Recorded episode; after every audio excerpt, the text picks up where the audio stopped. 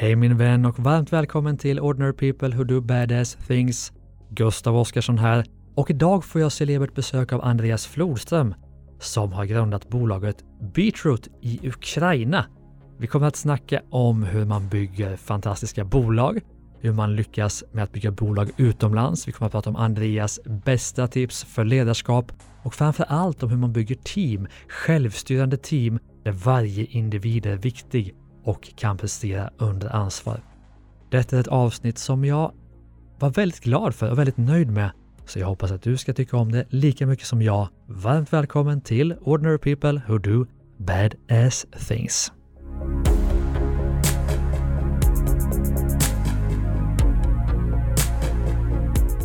Varmt välkommen till Ordinary People Who Do Badass Things, Andreas Flodström. Tack ska du ha. God Hur är morgon. läget? Ja, men det är bra. Det är bra. Vi eh, bokade tid klockan åtta när vi spelade in den här podden.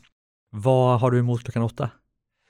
Nej, jag, jag älskar faktiskt mor tidiga morgnar om jag kommer upp. Ja. Eh, så så att jag är ju, på ett sätt så har du gett en, en bra start på dagen här nu. Eh, men i vanliga fall så brukar det ske lite senare. Okej, så det är inte favorittiden på dygnet? Nej, nej. Är du en klassisk sån kodare som sitter på nätterna liksom och, och jobbar? Nej, men jag, jag är kvälls, mer kvällsmänniska. Men det, det har i och för sig börjat skifta lite över åren. Att jag börjat skjuta lite tidigare Mm. eh, på dagen så. Just det.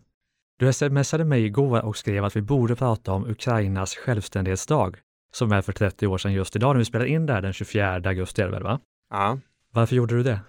Ja, jag, det är väl det här, jag, jag älskar ju Ukraina, jag har bott nu i Ukraina i nio år och, och Mm. mycket av det vi gör handlar liksom om att här, vi är med och bygger upp Ukraina, eller det, det är så det känns i alla fall. Ehm, och också bara insåg att, oh shit, det är ju självständighetsdagen. Mm. Ehm, och eh, nej, men det är lite symboliskt, för Ukraina har haft en, eh, liksom en utmanande första 30 år. Ehm, mycket som har gått fel, men också mycket som har börjat verkligen ta fart och byggas upp och, och så vidare. Så att, eh, eh, ja, men det är viktigt för Ukraina och då kändes det viktigt för, för mig att nämna det här. Ja, och jag skickade ju tillbaka och sa det gör jag gärna, men jag vet inte vad jag ska säga om det. Så vi får väl se vart vi landar. Men Ukraina är ju naturligtvis en central punkt i det här samtalet i och med att Beatroot, som du och eh, Gustav Hellman startade, är ju ett bolag som finns i Ukraina.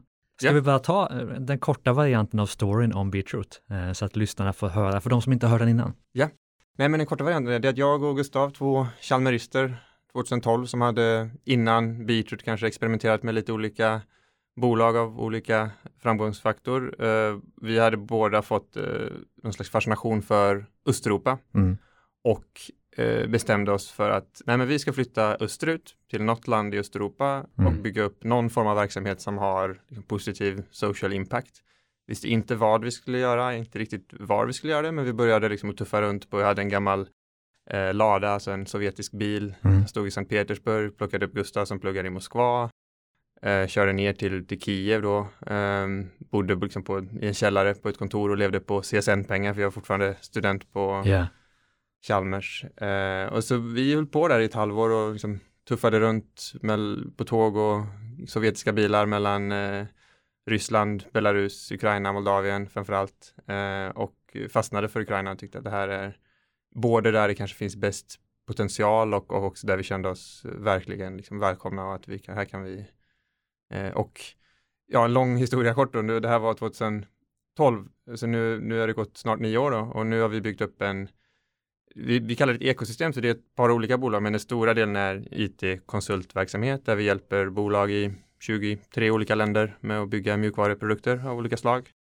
Ehm, kontor i sju städer just nu i Ukraina, eh, även i Stockholm, eh, litet kontor. Så vi är ungefär 600 personer i Ukraina och 10 i Stockholm. Eh, och så har vi även byggt upp sedan 2014 och det var under Majdan, under revolutionen som vi bestämde oss för att sätta igång med Beatroot Academy där vi eh, hjälper talanger in på, på arbetsmarknaden i liksom den moderna ekonomin. Eh, så vi utbildar ungefär i dagsläget eh, ungefär 5% av alla nya utvecklare i Ukraina. Mm. Ehm, och även satt igång då i och med covid så flyttade vi från offline eh, från on- offline till online eh, och börjat sprida Beatroot Academy då i olika länder och även eh, köra en del i Sverige nu också. Mm. Eh, så det är ja, bootcamp style, eh, vi ger den, den kunskapsbasen som behövs för att starta, eh, framförallt starta en karriär inom tech, men inte bara kodning då, utan även design och mm. programmering och så vidare. Så, att, så de här två, det är de liksom stora delarna av ekosystemet eh, och sen har vi även en hub, en eh, coworking space som vi driver i östra Ukraina, eh, Mariupol, precis vid frontlinjen då för konflikten. Um, och sen finns det väl, det är väl de komponenterna som finns idag i, i ekosystemet, men sen så finns det väl lite tankar om vad man kan göra i framtiden också. Oerhört spännande. Alltså jag har ju hört en del av det innan, men kul att få bilden så, så snabbt berättad och inte bara bits and pieces. Men du, vi måste börja ändå i fascinationen för Östeuropa, för i mitt eget tänk så skulle jag inte så lätt hamna där. Var, var, varifrån kommer en fascination för Östeuropa? Ja, det, ty, tyvärr det är ganska få svenskar som hamnar i Östeuropa och i yeah. Ukraina. Vi är ungefär 150 svenskar i Ukraina. Och det, det är, inte liksom, många. Det är inte många, ja. är det i London 30 000? Yeah. För mig, alltså, det började med att jag var på en, liksom en utbytesresa på en vecka till Sankt Petersburg och mm. eh, kände att oj, vad annorlunda det här var. Yeah. Och häftigt, konstigt kanske. Eh, så jag ville liksom gräva ner mig i, i det här. Gustav hade något liknande. Mm fascination. Eh, så det var ju mycket så här från början, det var mycket liksom äventyrslyssna, vi gillar det här, det är väldigt, eh, jag, jag skulle kalla det ganska spirituellt, mycket möjligheter i och med att, eh, alltså problem och möjligheter, vilket, vilket liksom ofta går hand i hand. Mm. Eh, väldigt, eh, ja men det, kulturen har liksom, den känns nära på, på, på något sätt och, och, eh, och sen just Ukraina, det var, ja, kändes väldigt extra, det här var ju liksom 2012 så det var innan Ukraina gjorde sin eh, geopolitiska pivot mot, mm. mot väst. Så det var liksom inte helt uppenbart på den tiden när Janukovic eh, satt vid makten. Men, eh, men det kändes som att det fanns liksom ett, ett otroligt fint driv liksom bland eh, framförallt liksom våran generation eller till och med den yngre, mm. ännu yngre generationen. För jag inser, jag har försökt läsa på lite, men jag inser att jag vet otroligt lite om Ukraina, om konflikterna förutom det man ser på kanske nyheterna någon gång då och då. Hur är det generellt att bo och liksom driva företag i Ukraina? Mm. Oj, ja, det är, en, det är en stor fråga, uh, men alltså så den stora bilden, så om man bor i, i Kiev och driver bolag yeah. i IT-branschen så, så, så, är det ju det är inte så att man så att säga märker att det här är ett, uh, det här är ett land i krig mm. och att det, det, finns massa olika typer av problem i samhället och så vidare. Men, mm. men det är väldigt stora kontraster mellan olika städer, yeah. landsbygd och stad och så vidare. Men eh, IT-branschen är ju ett, liksom det här, den branschen som går bäst. Det är nästan som en liten bubbla, i, alltså inte i den negativa termen av bubbla, men som en, liksom en egen värld som yeah. så här, kopplar ihop sig med resten av världen på ett Mm. helt annat sätt. Så att, eh, ganska snabbt, alltså det är ganska dynamiskt, det händer, saker och ting förändrar sig snabbt i, i samhället, i Mm. branschen, folk vill mycket fort, ibland för fort kanske. Um, mycket så här två steg framåt, ett steg tillbaka. Mm. Um, men spännande. Um, det känns som att man är med och bygger upp någonting. Det, Mm. det är kul. Ja, det är intressant och det som är intressant att gå in på när vi ändå vi ska ju snacka mer om dig och ditt entreprenörskap och ditt tänk och dina bästa tips som entreprenör om ett tag. Men det som ni har gjort med Beatroot är att ni bygger ju team och hierarki eller brist på hierarki. Det vill säga ni bygger organisation på ett, på ett inte helt nytt sätt vågar jag väl inte säga, men på ett annorlunda sätt. Mm. Kan du på något sätt ta mig igenom hur ni gör det? Ja, eh, nej men vi, vi har ju en, en väldigt decentraliserad, självstyrd Mm. organisation. Mm. Um, och det är någonting som kom naturligt från början. Vi, vi satte igång, vi var, var vi 24 och 26 år Mm. gamla, hade inte drivit liksom den här typen av bolag och man hade liksom en stor en vision om vad vi ville göra och men insåg snabbt att vi behöver hitta kompetenta personer för att eh, som är duktigare än oss själva på att göra eh, olika delar eller bygga olika delar av verksamheten. Eh, så det blev väldigt naturligt att vi byggde kulturen väldigt mycket på eh, trust, alltså förtroende Mm. ehm, eh, och, och även liksom ansvar. Mm. Ehm, och en väldigt så här, informell mi- miljö. Eh, när man kommer in på ett Beatrut-kontor så tar man på sig sina tofflor, men liksom är mer en, liksom en hemmamiljö och det är liksom för att slå hål på, Ukraina har ett ganska um, ja, men en ganska hierarkisk bolagskultur generellt, Mm. även om det, det är också en, liksom en extremt stor skillnad på liksom, gamla mer sovjetiska bolag och, Ja. och eh, yngre. eh. Men, nej men det vi gör nu är vi ganska eh, eller vi har ju växt en hel del och så, så, att, så det har ju blivit intressant när man skalar det här över tid. Mm. Och vi är fortfarande liksom en, en väldigt platt organisation. Givetvis så har vi eh, mycket strukturer på plats för hur man tar beslut och så vidare. Men, men grunden är att det finns liksom en, en global, en stor vision, eh, en mission som faktiskt... Och vad är den då? Börja där? Ja, nej men vi, v- våran vision är att vi vill, eh, vi vill bygga ett ekos, tech-ekosystem Mm. som skapar så mycket social impact som möjligt. Så, att, så, det som, eh, så det som är lite intressant är att vi har, det är liksom vi är ett kommersiellt bolag, vi Mm. levererar tjänster som är kanske på många sätt ganska lika vad många andra bolag levererar, men visionen är att, eh, så att säga, verkligen skapa impact på olika sätt. Mm. Eh, så vi, vi har liksom ett helt team som jobbar med olika sätt vi skapar impact, både liksom direkt på våra anställda, internt skapa en fantastisk arbetsmiljö och så vidare, både med våra kunder, eh, vi fokuserar liksom mer och mer på jobba med kunder som eh, som också har en, liksom en eh, impact-driven eh, vision, Mm. men också mycket liksom, i Ukraina, vi, mycket så här, få in mer kvinnor i tech, vi är 40 procent eh, kvinnor Mm. i, i techbolag Ja. eh, och växer, 50 procent av studenterna i akademin. Um, mycket vi, att vi skalar verksamheten till exempel i olika, eh, i, i mindre städer, så vi centrerar inte till, inte bara till liksom Kiev och Lviv eller Charkiv, där det är liksom de Mm. stora tech-hubbarna, utan även mindre städer som vårt största kontor är i Poltava eh, och så vidare. Mm. Men att bygga då, alltså, ska vi kalla det självstyrande team? Liksom? Mm. Är det det som är, är det termen? Ja, men det är väl, man kan, det är många, finns kärt barn har många namn, yeah. sådär, det- man kan väl, det ligger ju väldigt nära med ag- agile, alltså Ja. Det jag vill komma till är, följer ni någon modell eller är den egenutvecklad? Det är, vi följer, eh, vi, an, vi har liksom så plockat lite smörgåsbord av olika Ja. instrument, så vi använder till exempel så här, BHAG, finns det, ja, BHAG, alltså Big Hair, jag kan aldrig säga det här, men Big Kommer från Jim Collins eh, eh, bok egentligen, var Good to Great.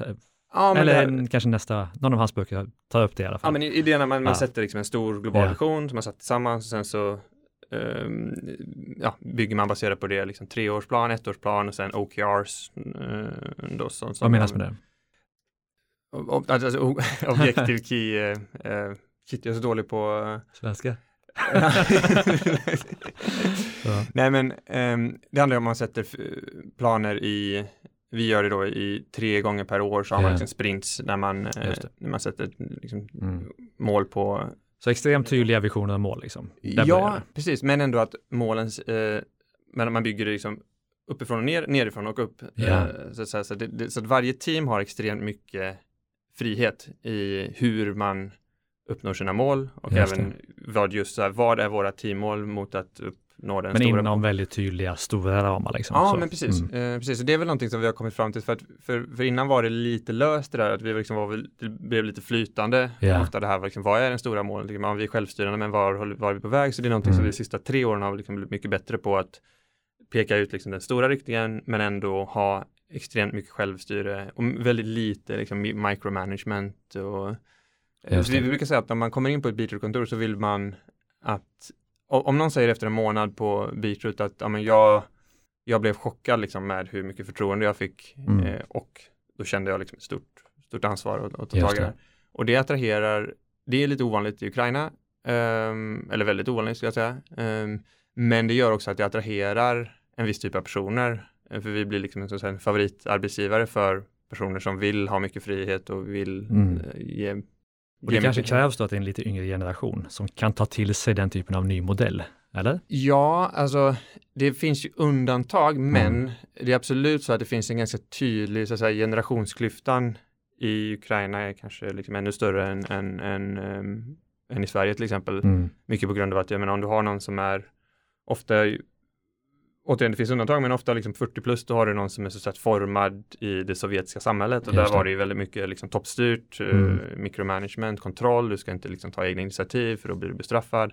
Så den, det finns liksom mycket kvar av det i samhället samtidigt Mm. som det finns också liksom den här ukrainska så här, frihets, eh, alltså extremt stora eh, så här, viljan för, för att ha eh, frihet och bygga sitt eget land. Och så, Just det, det. Så jag kopplar hela vårt sätt att bygga bolag på Mm. är i min värld lite kopplat till liksom den transformationen som Ukraina går igenom som, eh, som land. Just det, törsten efter frihet eh, och medbestämmande ja, och liknande. Liksom. Ja, jag menar, liksom hela revolutionen 2014 var ju på många sätt liksom mm. självstyrd, så självorganiserad. Men, det. Så det finns liksom någonting i, i den ukrainska kulturen som, som passar väldigt bra och det finns, och just också för att vi skiljer oss så pass mycket mot mm. vad så det klassiska bolaget eh, gör att vi blir liksom extremt attraktiva som arbetsgivare då för, mm. för en viss Låt oss ta oss tillbaka till alltså, tydliga stora visioner. Mm. Eh, där börjar det någonstans, självstyrande team. Finns det några fler modeller? För det är intressant för lyssnarna tänker jag att, att lyssna på hur bygger man den här typen av team. Finns det någon annan modell ni använder i teamen? Ja, jag skulle säga så här, uh, att det finns, det finns ju massa olika modeller, det insåg vi, det hade vi inte fattat från början, att det ja. finns ju liksom en hel världsrörelse och massa bolag som ja. jobbar på de här sätten, man talar om TIL och, och så vidare. Men, men jag tror att ett misstag, för det har blivit lite fashion i det här, jag tror att det är många bolag som vill gå åt det hållet, men som så att säga börjar med att okay, följa en, ett framework eller en mm. modell. Uh, och framework-modeller är ju bra såklart, mm. men man må, jag tror att det är viktigt att man börjar med kulturen. Så mm. kulturen är det som man, har man kulturen och då pratar man liksom om, man bör ha stark feedback-kultur eftersom du inte har liksom den här feedback eh, från uppifrån och ner i organisationen på samma sätt så mm. behöver du ha en stark liksom, peer-to-peer feedback-kultur. Mm. Du behöver jobba med det för att bygga liksom, förtroende mellan individer för att kunna ge rak eh, feedback. Och så Hur gör ni det? Uh, vi har faktiskt, uh, vi kan göra lite reklam för en av våra partners ja. men ja. vi jobbar mycket med bolag som heter Tuff ledarskapsutbildning okay. som är här från Stockholm men ja. som vi gör då, uh, jobbar med i, i Ukraina. Mm. Som är liksom experter och har jobbat i, i 20 eller 30 år kanske på, med olika själv, självstyrande organisationer. Okay. I princip går in i organisationer och hjälper till att, att, att plocka ner hierarkier och sen får ut positiva effekter av, av det. Um, så feedbackkultur är en viktig del. Ja. ja. Uh, men sen en, en viktig del också, det är ju viktigt att ha struktur för att på ett sätt är det, jag tror det är till och med ännu viktigare än i en klassisk organisation. För att i en klassisk organisation så har du, så att säga, då vet du allt vad du går med en fråga, då går du uppåt hierarkin mm. tills någon skickar tillbaka neråt, liksom Just det. förenklat. Eh, Medan i en självstyrande organisation så kan det vara lite svårare ibland att orientera sig så här, var okay, men det här beslutet, vilka är stakeholders? Så vi har ett eh, instrument som vi har byggt själva med lite inspiration från olika andra. Det är vårt liksom, decision making tool. Hur tar vi beslut? Mm. Uh, det är inte alls liksom, självklart i, i uh, alltid hur, hur, ett beslut, uh, så, så då har vi det vi kallar för ja, men, en advice process. Mm. Så det är inte diktatur, men det är heller inte konsensus. Mm. Så, så grunden är att en individ i bolaget eller ett team kan välja så här, men vi vill driva det här initiativet eller vi vill göra den här förändringen. Okej, okay, eh, då behöver du ta input från de olika stakeholders, dels de som är eventuellt påverkade av beslutet eh, och dels de som kan tänkas ha bra input. Men sen kan du då här, ta ett beslut eh, om du liksom följer en, mm. en, en viss beslutsprocess. Så, att, så det som händer är ju, det är ganska intressant, det är ju till exempel, jag är ju vd och grundare för bolaget, men det är inte mm. så att jag alltid håller med om alla beslut som mm. tas. Men och ibland får man välja, liksom, ska man ta den här fighten eller yeah. inte? Och, och, ofta blir det det som är intressant, att jag har sett att det blir ofta, många beslut blir i slutändan bättre än om så att säga jag hade tagit dem själv. Och det är det som är tanken, att du ska ha en organisation där du har Alltså, summan av hur framgångsrik en organisation är blir liksom hur hur många hur många beslut som tas och mm. hur hög snittkvaliteten på de besluten är. Och om du då har många personer som driver mot samma vision och kan ta, eh, ta beslut på egen nivå, du behöver inte liksom få en, samma tröghet i organisationen eh, och där beslut tas också närmare eh, ja, närmare verkligheten så att säga. Ja, och tar de beslut själva så måste de stå för det. Det är Exakt. en jäkla fördel. Exakt, såklart. så det är ju ja. liksom trust responsibility. Att du säger, okej, okay, yeah. men jag har tagit det här beslutet, jag tror på det. Mm. Okej, okay, okay, jag tror inte på det, men, men du, du tror på det.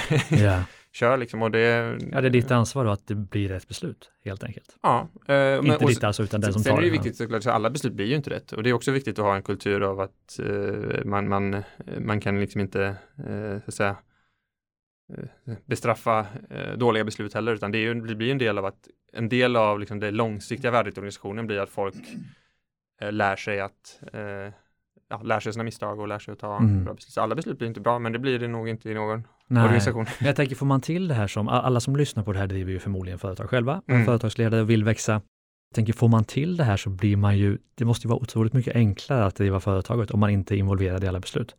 Ja, det, det är ju väldigt bekvämt på många sätt, för det blir, du, du kan, du får liksom inte den här, eh, som jag tänker mig, nu har inte jag jobbat i en sån struktur, men, men jag tänker mig att man liksom, som chef då, så landar man ofta med att man har liksom en eh, 20 olika beslut som jag ska ta Mm. under dagen och, eh, och jag har inte så mycket, kanske inte har all kunskap eller Mm. eh, så, att- så att det, det jag, jag tycker att, eller, det är nog en smaksak liksom. Jag, för mig känns det väldigt naturligt att, att, så att säga, verkligen lita på organisationen. Mm. Eh, men det är liksom en, men det som är utmanande är att det är en konstant, speciellt när du växer väldigt fort. Vi, är, Mm. vi växer ju liksom med över 100 personer per år. Så Mm. det, du behöver ju ha liksom en process för att hela tiden eh, in, skola in folk i, i det här sättet att eh, Mm. Och det är ju en kultur och det tänker jag att det är de gamla medarbetarna som måste lära de nya, eller? Exakt, exakt. Mm. nej, så det är nog väldigt svårt. Jag tror att det, jag, det är nog mycket svårare att, så att säga, ställa om en, ett stort bolag som är byggt på ett annat sätt än att, så att säga, Ja. bygga det från grunden. Mm. Och det är nog också det, det är lite som ett experiment, alltså vi ehm, och det, och det är inte, alltså det är inte, jag tror ju väldigt mycket på fördelarna med det här och jag tycker att vi ser liksom effekterna och det går bra och så vidare. Mm.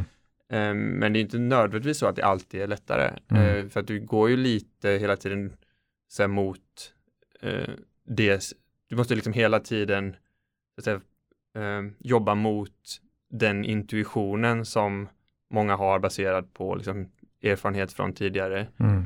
Eh, det märker man liksom tydligt och det är också liksom en del i vår inskolningsprocess att, Mm. att eh, man behöver liksom ställa om eh, mindset, Just det. skifta mindset i, Ja. hos folk och sådär. Och det är jättekul, eh, för det är också, det är också en del av vår impact, liksom den här att vi här, bygger bolag på ett annat sätt. Inte nödvändigtvis kanske lättare, men, Mm. Men att så att koppla det till så att samhällsutvecklingen och eh, även inspirera. Vi jobbar ju mycket med olika partnerbolag. Vi har Mm. ett par av dem som har börjat liksom gå mer åt det här hållet eh, sådär. Men för den som lyssnar då, alltså, kan du 100% säga ärligt att du är helt övertygad om att ni har växt snabbare tack vare det här synsättet? I, det, det är svårt att säga faktiskt. Eh, Jag, ehm, jag tror, alltså, jag tror att vi har växt snabbare än vad vi hade gjort Mm. om vi hade gjort det på ett annat sätt. Ja. Eh, därmed inte nödvändigtvis sagt att, att, så att säga, eh, alla bolag hade eh, gjort det. Men för, för oss så, så tror jag absolut det. Mm. Eh, men det är också väldigt svårt att säga. Så, så, så, Såklart, men Ja. du kan ju ha en övertygelse om att Men- det här är rätt väg att gå liksom. Ja, och jag tror så här, för mig är det så här, det är rätt väg att gå även om det skulle göra att vi växer lite långsammare. Mm. Eh, för all, allt är, alltså vi är mycket, vi växer mycket och vi är också liksom tillväxtinriktade, men det är inte liksom, det är inte det som är, så att säga, jag vill hellre ha ett bolag med tusen personer som har det här på plats eh, med den här kulturen än Mm. ett bolag på 2000 personer som är en, så att säga, död corporate eh, machine, så att säga. Mm. Eh, då, då blir det nog inte så kul längre. Mm. Jag tänker då, man blir nyfiken på det här och de flesta av oss driver ju företag lite mer traditionellt. Mm. För den som vill lära sig mer, det finns ju en bok som heter Reinventing Organizations Mhm. som jag vet att du har läst. Mm. Eller visst har vi snackat om det tidigare? Ja, Är, är den en bra grund liksom? Eller finns det något annat man bör ta till sig och läsa eller titta på? Det finns jättemånga böcker, men jag tror att Reinventing Organization är en väldigt bra ehm, startpunkt. Ja. Ehm, och sen kan man liksom, om man är, nördar ner sig på ämnet så kan man liksom ehm, Just gräva sig längre. Ja. Eh, men det är en bra grundpunkt. Ehm, ja, återigen tuff ledarskapsutbildning här i, i Stockholm är liksom jätteerfarna på att eh, coacha just, de coachar ju även liksom traditionella organisationer men de jobbar just med mindsetet som är en viktig grund för att, att bygga. Just det. Men du, innan vi lämnar beachroot-resan och går in lite mer på dig, om vi bara ska sammanfatta på något sätt, för det har gjort en väldigt fin tillväxtresa och verkligen liksom skalat upp kan man väl säga. Vad skulle du säga har varit, om du får välja de tre viktigaste nycklarna för att ni har lyckats med det? Mm. Kan vi göra det som en sammanfattning av, av Ja, men vi, vi kan försöka, jag vet inte om jag lyckas just, just med exakt de tre viktigaste men, men ehm, Gå på feeling. Gå på feeling, ja. Ehm, nej, men jag tror att så, så, den, den banala och enkla första grejen är att vi 2012 valde att flytta till Ukraina som två eh, äventyrslystna entreprenörer och gå all in på det. Det var, mm. för det, det är inte så många som gör det och det är också gör att... Det är inte så många nej. Nej, det är ju liksom 150 svenskar i, ja. i, i, Ukraina, vilket är liksom extremt lite och det är ett land av möjligheter. Men sen så tror jag att um, väldigt mycket är just kulturen, alltså vi, att vi, vi väldigt snabbt landade i att shit, vi måste hitta duktiga personer, vi måste lita på dem och att vi hade kanske kanske lite tur med att hitta liksom, ett antal nyckelpersoner i tidigt skede som gjorde att det liksom, så bevisade för oss själva att det här, det här går att bygga på det här sättet. Mm. Uh, men sen tror jag den, det är liksom de så grundpelarna från starten.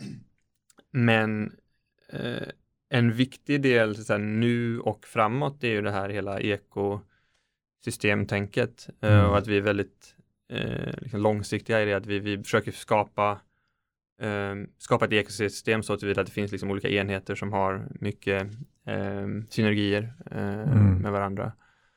Eh, jag vet inte om jag landade just i de tre, eh, tre nyckelfaktorerna. Nej, fast du... ofta det man kommer på först är väl, ah. det finns väl någonting i det tänker jag. Hade det varit något annat så hade du kommit på det. Frågar mig imorgon säger jag något helt annat. ja, men exakt, vi kan få det imorgon också.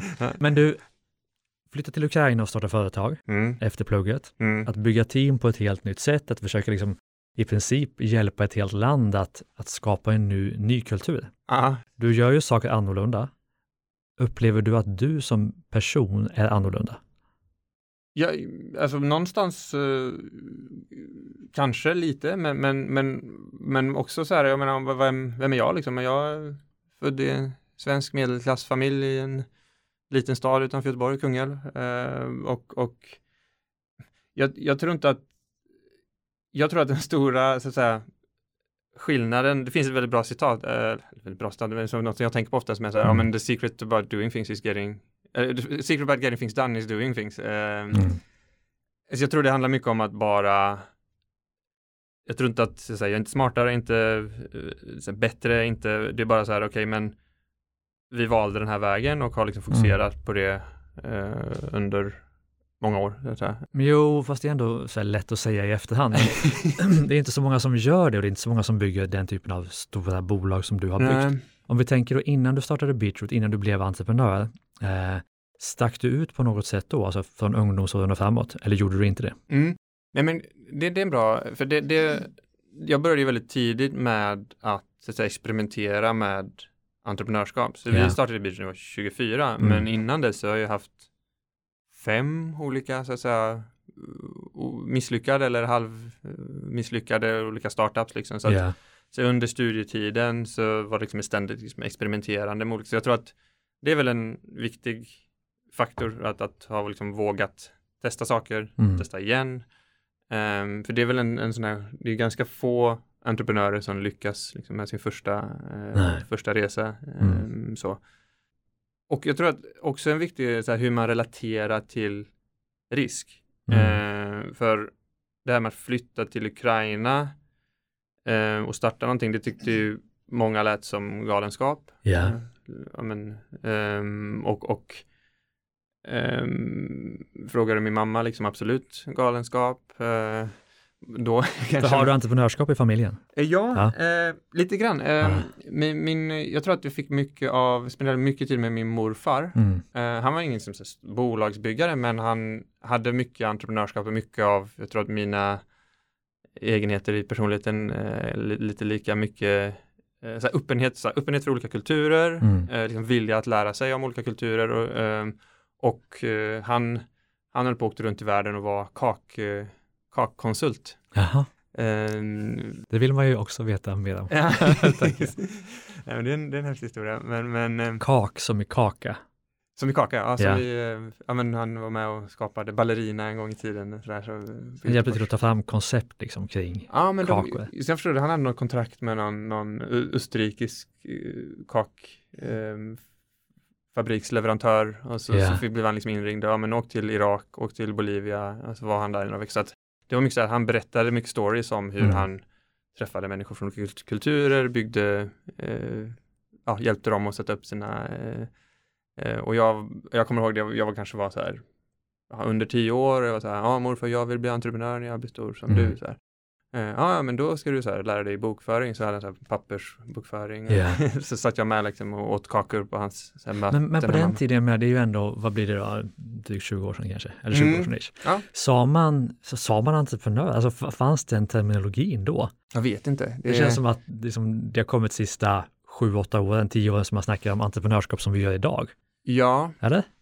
faktiskt eh, när du säger det så en, en grej jag, jag hade liksom det här, jag hade den tanken ganska tidigt, men jag tror den här um, Unga entreprenörskapsvecka i Örebro, Ja, IMAX, ja. som hette, den, den eh, åkte jag på när jag var typ 16 eller Mm. vad man nu var. Ja. Eh, och där kommer jag ihåg att det var nog första gången jag insåg att jag är inte så eh, så jag är inte bara den här konstiga filuren i klassen som alltid har massa galna idéer och vill göra massa Det finns saker, fler utan som är det konstiga. Finns, det finns Mm. fler eh, Mm. och det var en väldigt skön känsla att veta att och också det här att för mig var det, ja, men det här att entreprenörer, duktiga entreprenörer och framgångsrika entreprenörer är är inte liksom inte smartare än andra personer, men det är en annan Mm.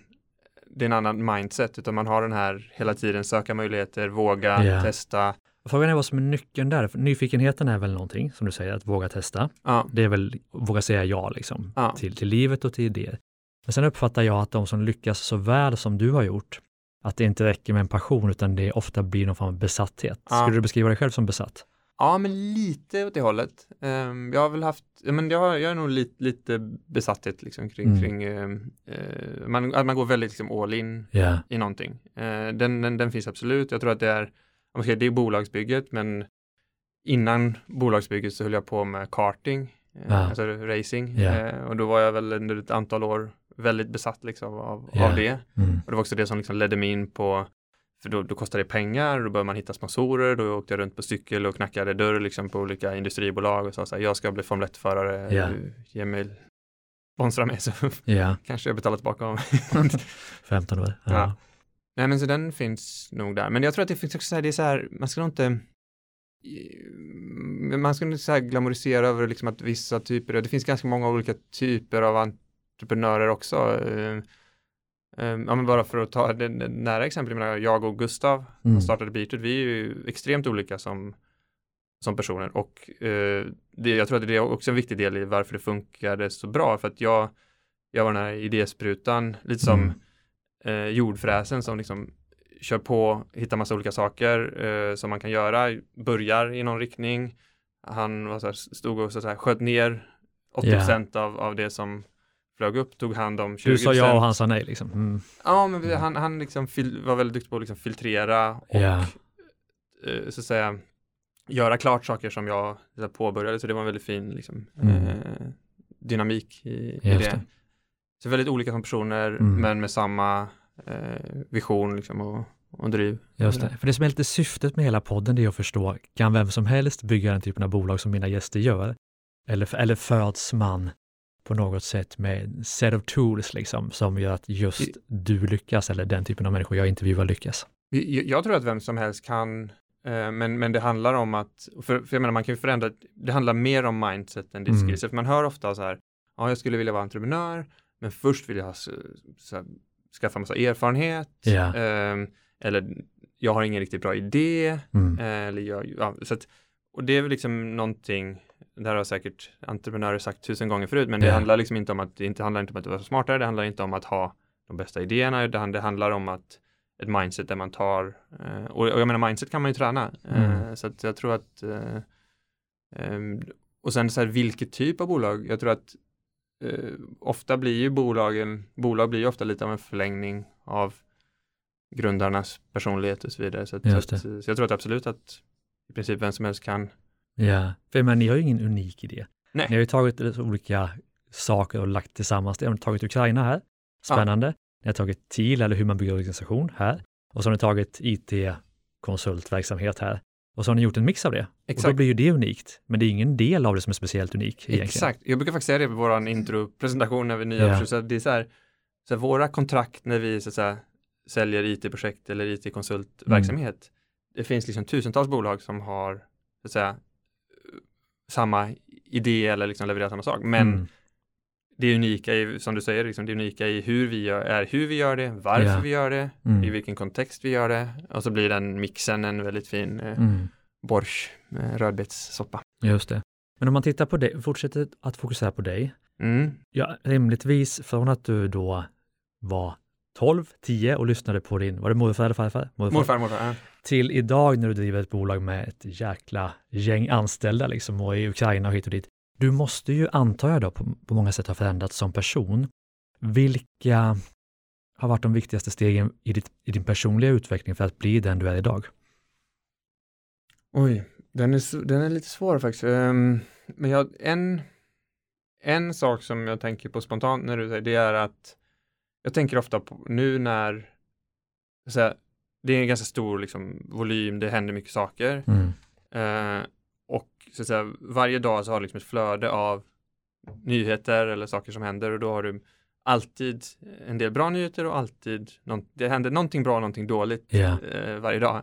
Och en sak som jag eh, har märkt nu är att jag kan säga saker som när vi började Mm. som var liksom okej det här är ett problem. Det här är liksom det här är en katastrof som eh, när jag inte sover på natten för att jag är orolig över det här. Eh, det har man liksom i kontexten av hela flödet, man har blivit mer så att säga eh, lärt sig att, han, att, så att säga, relatera till ehm, ja, både, både så bra och, och dåliga nyheter och försöka hela tiden så här, ja, zooma ut och se den stora bilden och säga, Mm. ja, okej, men utmanande dag, men eh, det här gick framåt eller så här, men det, här Ja. problemet kommer vi att hantera och sen så, så parkera det, gå tillbaks. eh, Så du kan på något sätt skilja på vad som har hänt och på hur du mår egentligen. Ja.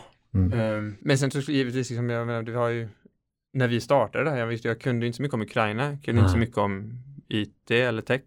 Ehm, Du är ingen datanörd liksom? Nej, jag är faktiskt inte Nej. Jag har inte hållit på, hållit på med gaming och jag har inte Nej. hållit på kodat massa. Jag visste, jag är ingenjör liksom och jag har Ja. liksom någon slags grundförståelse, men jag är aldrig, jag har ju inte i Beatroot, jag har inte skrivit en enda rad Nej, kod, även om det är kod så att säga, vi, just det. vi säljer. Mm. Ehm, och, och det har också varit, det är faktiskt en, en intressant grej, för att jag har ju, jag har ju väldigt mycket, givetvis liksom bekanta och andra entreprenörer i IT-branschen och, Mm.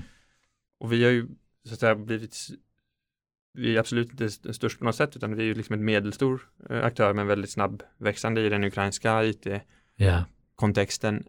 Men det jag har sett är att det är många som har en väldigt stark, så att säga, som är exempel väldigt duktiga utvecklare och som Mm. bygger bolag. Men ofta liksom fastnar på en bolagsstorlek av liksom 30-40 personer för att du inte liksom kopplar ur dig själv ur det du är bra Mm. på. Eh, Medan jag har ju inte varit så bra på det här från början. Så jag har har från början tiden- kunnat vara ledare och inte... Precis, jag börjar hela utvecklare. tiden kunna fokusera Ja. på produktionen, hitta personer som är eh, duktiga på det ena eller Mm. det andra. Eh, eh. Intressant.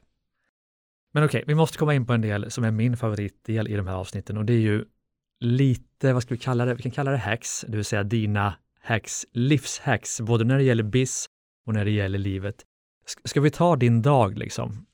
Mm. Hur- ser den ut? Ja, ehm, När du inte måste gå upp så här tidigt och mötena Ja. är klockan åtta. nej, men jag gillar att gå upp tidigt och jag faktiskt, det är som, som jag sa, jag har börjat göra det lite mer ofta, men det det, vi har ju en stor fördel i att Ukraina är ju en timmas tidsskillnad, så Ja. när Sverige börjar åtta så kan jag gå igång vid, vid nio. Mm. Nej men, eh, För de flesta kunder i Sverige ska vi säga. Ja, alltså, vi har ju ja, men 60% av kunderna är i Sverige. Men sen vi har ju USA och vi har Mm. Israel och vi har Ja. liksom ut, utspritt över olika delar av världen. Men, Mm. ehm, men hur ser min dag ut? Okej, det är mycket, mycket så här Google Calendar styrt. Mm. Ehm, jag har lite svårt för folk som har liksom bokat in olika saker i min... Så det, jag är ingen jätte så här, strukturerad, eh, systematisk person, Mm. men jag har liksom lite sup- support med det också. Liksom, ja. Ehm, Har du en assistent till exempel? Ja, precis. Mm. Eh, Som, som, eh, som har koll på läget. Liksom. Ehm, Så lite det blir som att jag liksom, så här, rullar fram genom dagen genom olika eh, möten och, och så vidare. Ganska mycket möten, mer än jag skulle vilja egentligen. Mm. Eh, jag ibland tänker ofta att man borde ha liksom max halva tiden. För det borde du kunna undvika i den form av organisation ni har, kan man tycka. kan, kan man tycka, ja. ja. jag vet inte. Det... Det kan ju vara möten om, nu ska vi gå in i ett nytt, alltså strategimöten mer än operativa möten visserligen. Men, och det är intressant det där, om man ska ta med sig någonting, också någonting som, Ja. bara, eh, som en sån lärdom, alltså det här med Mm. att delegera ansvar. Alltså, min känsla är att varje gång man delegerar ansvar och det går bra, Mm. så jag säger shit, varför gjorde jag inte det här för ett år sedan? Eller, Ja. Ehm, Så att, så känslan är att okej, okay, men jag håller på liksom ständigt så här, flyttar över ansvar från, från mig själv till, till andra personer. Mm. Uh, men vi växer ju liksom med 40 procent per år. Så det blir mm. som totalen blir hela tiden, det blir hela tiden yeah. de här 50-60 timmars. Eh, men de här mötena då, vad gör du då? Alltså vad kan mötena handla om? Så, jag, så vi förstår vad du ja, håller på med. Nej, men, så det som är fint nu, det är att jag är inte sådär att jag håller på och dittar och dattar i massa liksom så personalfrågor och detaljer, utan jag, mm. den rollen jag ofta tar i möten, det är men, så här, ställa frågor, mm. kanske så här, fokusera tillbaka på en, en, en vision och sen så har jag liksom ett ett sätt att driva så Jag vill ju vara nära personer. Yeah. och det kanske är, jag kan tänka mig att kanske men, hälften av mina möten kanske har liksom en, någonstans en effekt på marginalen, men jag är lite, lite liksom besatt av att ha, inte för att kontrollera, men för mm. att ha liksom en connection med olika personer. Till exempel innan covid, jag var liksom helt, jag flängde runt, jag hade liksom 250 resedagar per år, mm. framförallt liksom, vi åkte runt på olika sovjetiska tåg mellan olika städer i Ukraina eller, mm. Eh, eller sådär, bara för att liksom vara uh, var på kontoren, prata lite med folk, visa att man är där. Så det, det, blir mer och mer liksom en sån, så min, de så att säga, nyckelroller jag har som grundare fortfarande liksom har i organisationen, mm. de är ändå mindre och mindre operativa och mer och mer så här, påminna om visionen, um, också mycket, jag är fortfarande liksom en, en idéspruta. Jag brukar ta ibland, eller jag, väldigt ofta tar jag tag i eh, så här, något typ av initiativ. Så, men, okay, vi ska öppna ett nytt kontor. Mm. Nu går jag igång, liksom, nu går entreprenören i mig. Då, då kan jag liksom lägga kanske nästan orimligt mycket tid liksom, på att verkligen gå lite djupt i det, just den frågan. Yeah. Eh, så det finns, eh, men sen så är det ju, det är ju Beatroot och akademin, så det är två, det är två bolag då. Nu har jag inte vd-rollen i akademin längre. Den lämnade jag mm. över faktiskt för, för ett drygt år sedan och det har mm. gått också väldigt bra. Liksom, eh, blivit mer struktur i ja. liksom, akademin och den har gjort en stor skift liksom, mot eh, online och sådär. Det känns som att det är svårt ändå, men även hur mycket självbestämmande ni har, så vill du ju ändå vara med där det händer. Ja, visst. Det ser jag ju på dig. Ja. Du vill ju vara ute på kontoren, även om du kanske egentligen inte borde vara där. Jag vet inte. Ja, men det är intressant eh, och det är en sån här ständig kamp man har med sig själv. Du har ju liksom någonstans den här um, och jag har en sån här trigger att, att man, eftersom jag har, vi, vi började ju i liten skala, yeah. vi gjorde allt och sen så delegerade vi någonting så att vilket gör att i princip så har vi gjort men, nästan allting som vi gör i bolaget utom att koda då mm. har jag gjort någon gång, vilket gör att jag har ju någon liksom form av min mm. bild eller erfarenhet av hur, hur det ska göras. Ja, men lite så. Och det, det, och ibland, jag fightas med den så här, triggern ofta att, att eh, okej, okay, ska jag liksom hoppa på den här frågan nu för att jag tycker att vi borde posta vakanserna så mm. här istället för så här eller ska back off liksom. Och, mm. Och du vet att du borde släppa dem nästan alltid. Ja, mm. eh, och jag blir nog bättre och bättre på det. Men ibland blir det som att man, ibland får man liksom tvinga sig att koppla bort sig från en viss mm. eh, så egentligen din roll rimligtvis i den här typen av team borde bara vara att vara den som ännu mer sprider visionen. Ja, egentligen. Det är väl huvudrollen, ja, tänker jag. absolut. Mm. Men sen så visst, jag också, har ju liksom en roll i strate liksom strategin. Så mm. vi har en, en, en, liten grupp liksom som lägger mycket energi på att bygga strategin. Jag, jag är runt mycket så här, pratar, uh, får så här, input från olika, vi har mycket kontakter med andra entreprenörer i techbranschen. Så det är mycket sånt, liksom mycket mm. nätverk, mycket Mm. Uh, men det är, jag vet inte hur man ska beskriva det riktigt, men jag har ingen så här tok systematik i saker och ting. Men det, jag, har, jag har min Google-kalender och jag har mm. vissa saker. Men sen så har jag, jag har ju, det är ju någonting som är den här entreprenörstriggen, att så fort jag får, Google-kalendern är väldigt bra för att strukturera min energi i en viss riktning. Yeah.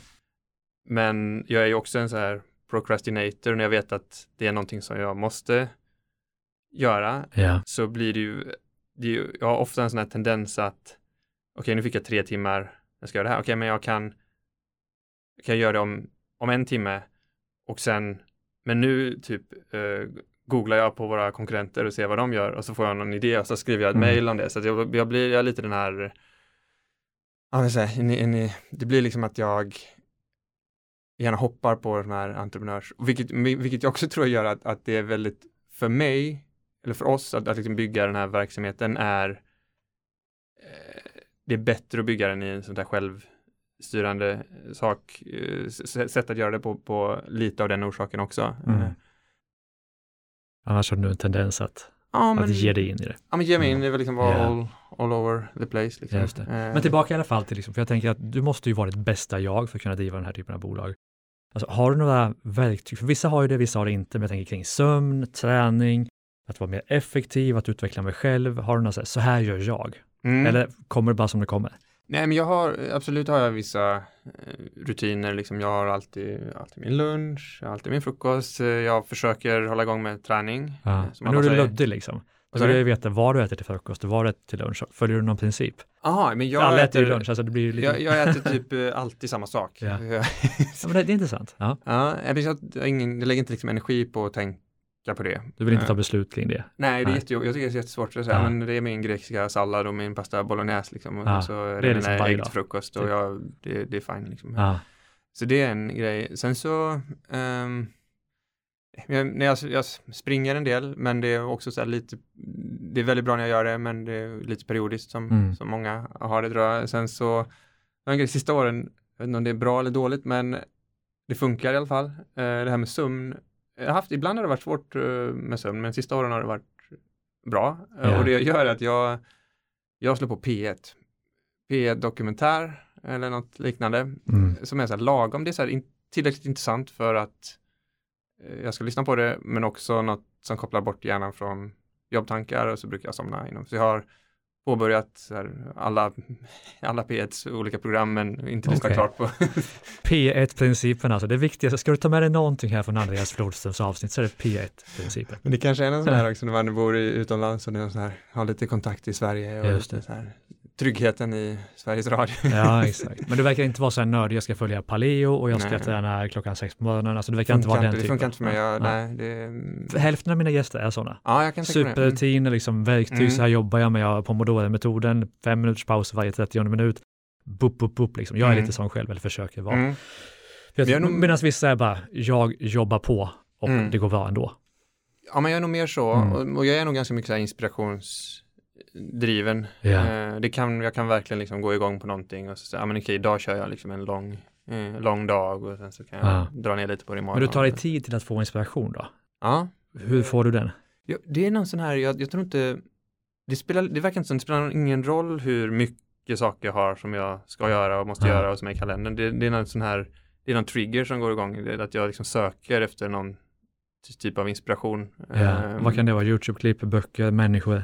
Ja, artiklar, liksom, ja, poddar, eh, Ja. det kan vara, ja, människor. Um, ja, med väldigt mycket så här, med mycket personer som jag så här chattar med liksom. Mm. Som, eh, det, är, ja, det är någonting som gör att jag, jag, jag alltid hittar tid till det. Ibland kanske när jag borde liksom Ja. ta mig igenom och läsa den här eh, Fast det kanske det hela din framgång mötet. bygger på, att du hittar nya infallsvinklar tack vare det.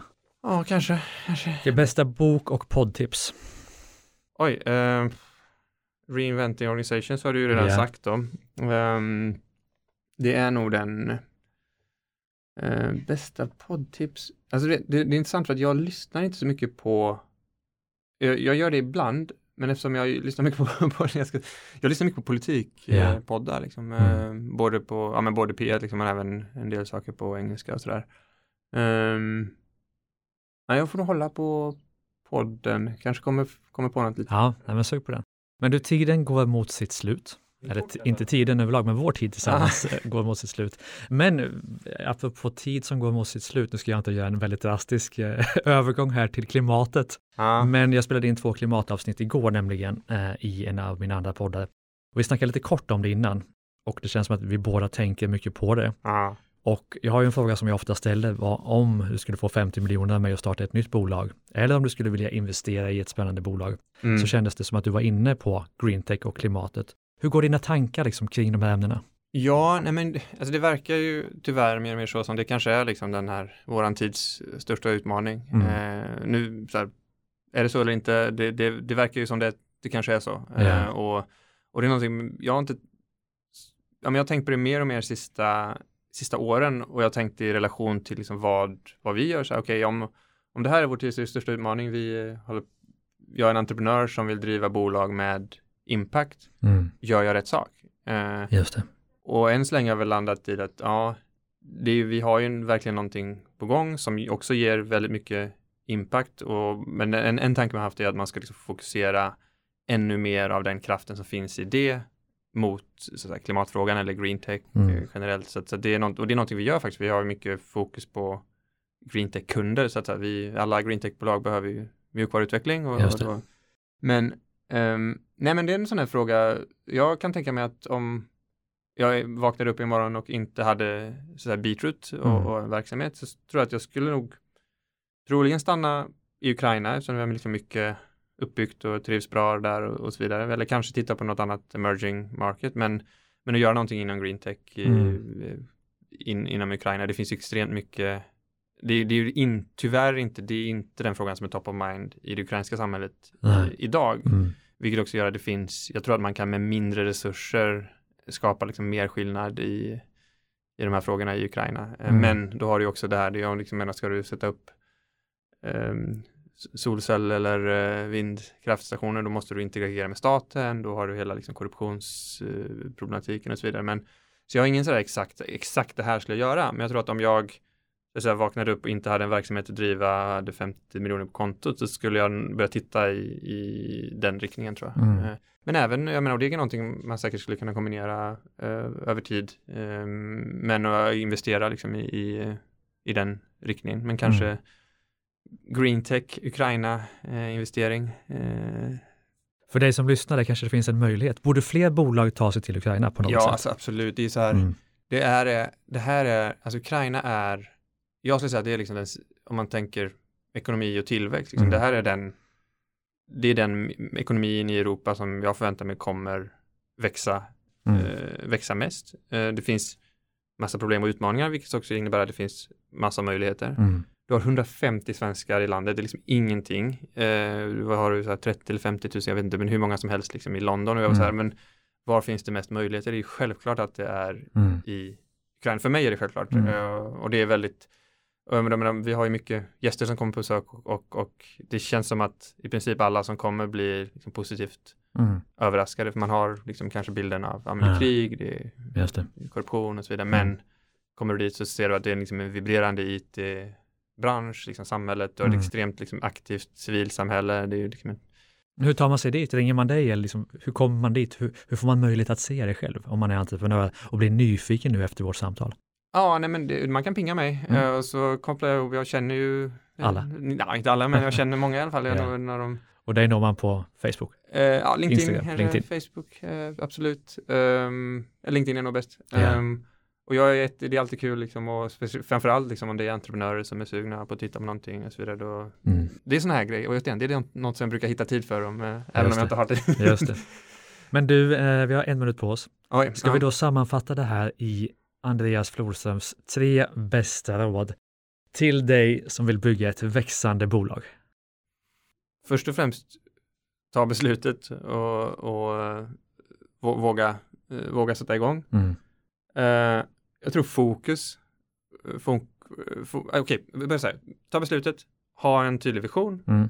eh, och fokusera, för det är väl en klassisk entreprenörsgrej som man har Mm. gjort många gånger. Man zigzaggar mellan olika saker, men fokus brukar eh, Mm. löna sig i längden. Tre banala tips, men, eh, men sen fokusera på kultur kanske också. Mm. Och kanske läsa då Reinventing Organizations. Ja, men jag tycker är det det- något den- man ska ta med sig kanske det är att bara läsa det, testa på.